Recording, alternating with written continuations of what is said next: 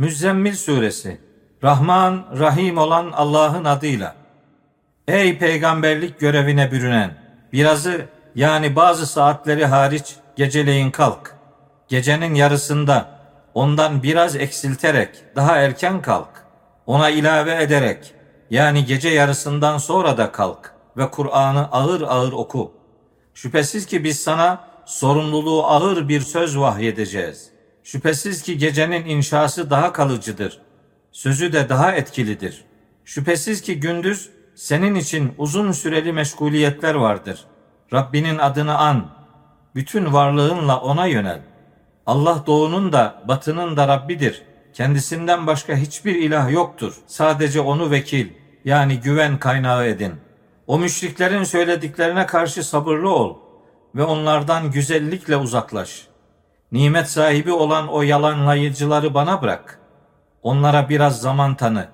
Şüphesiz ki bizim katımızda onlar için hazırlanmış prangalar, yakıcı ateş, boğazdan geçmeyen yiyecek ve elem verici azap vardır.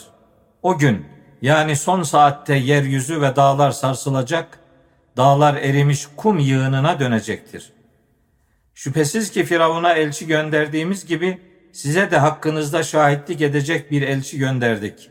Firavun o elçiye zorbalık yaparak isyan etmişti. Biz de onu kahredici bir şekilde kıskıvrak yakalamış yani cezalandırmıştık. Çocuğu yaşlıya çevirecek o güne karşı kafir olursanız yani o günü inkar ederseniz azaptan nasıl korunabilirsiniz ki? Gök o gün nedeniyle yarılacaktır. Allah'ın vaadi gerçekleşmiş olacaktır. Şüphesiz ki bu Kur'an gerçeği hatırlatmadır. Dileyen Rabbine giden bir yol tutar.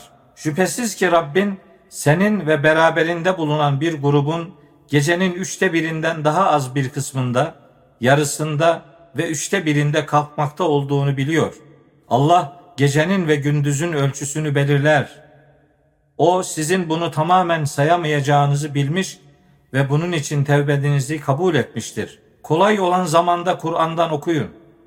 İçinizde ileride hastalar olacağını, içinizden bir kısmının Allah'ın lütfundan rızık aramak üzere yeryüzünde sefere çıkacağını, diğer bir kısmının da Allah yolunda savaşacağını Allah bilmektedir. Kolay olan zamanda ondan yani Kur'an'dan okuyun. Namazı kılın, zekatı verin ve Allah'a güzel bir borç verin. Kendiniz için önceden ne tür bir iyilik sunarsanız Allah katında onu hem daha hayırlı hem de ödül bakımından daha büyük olarak bulacaksınız. Allah'tan bağışlanma dileyin.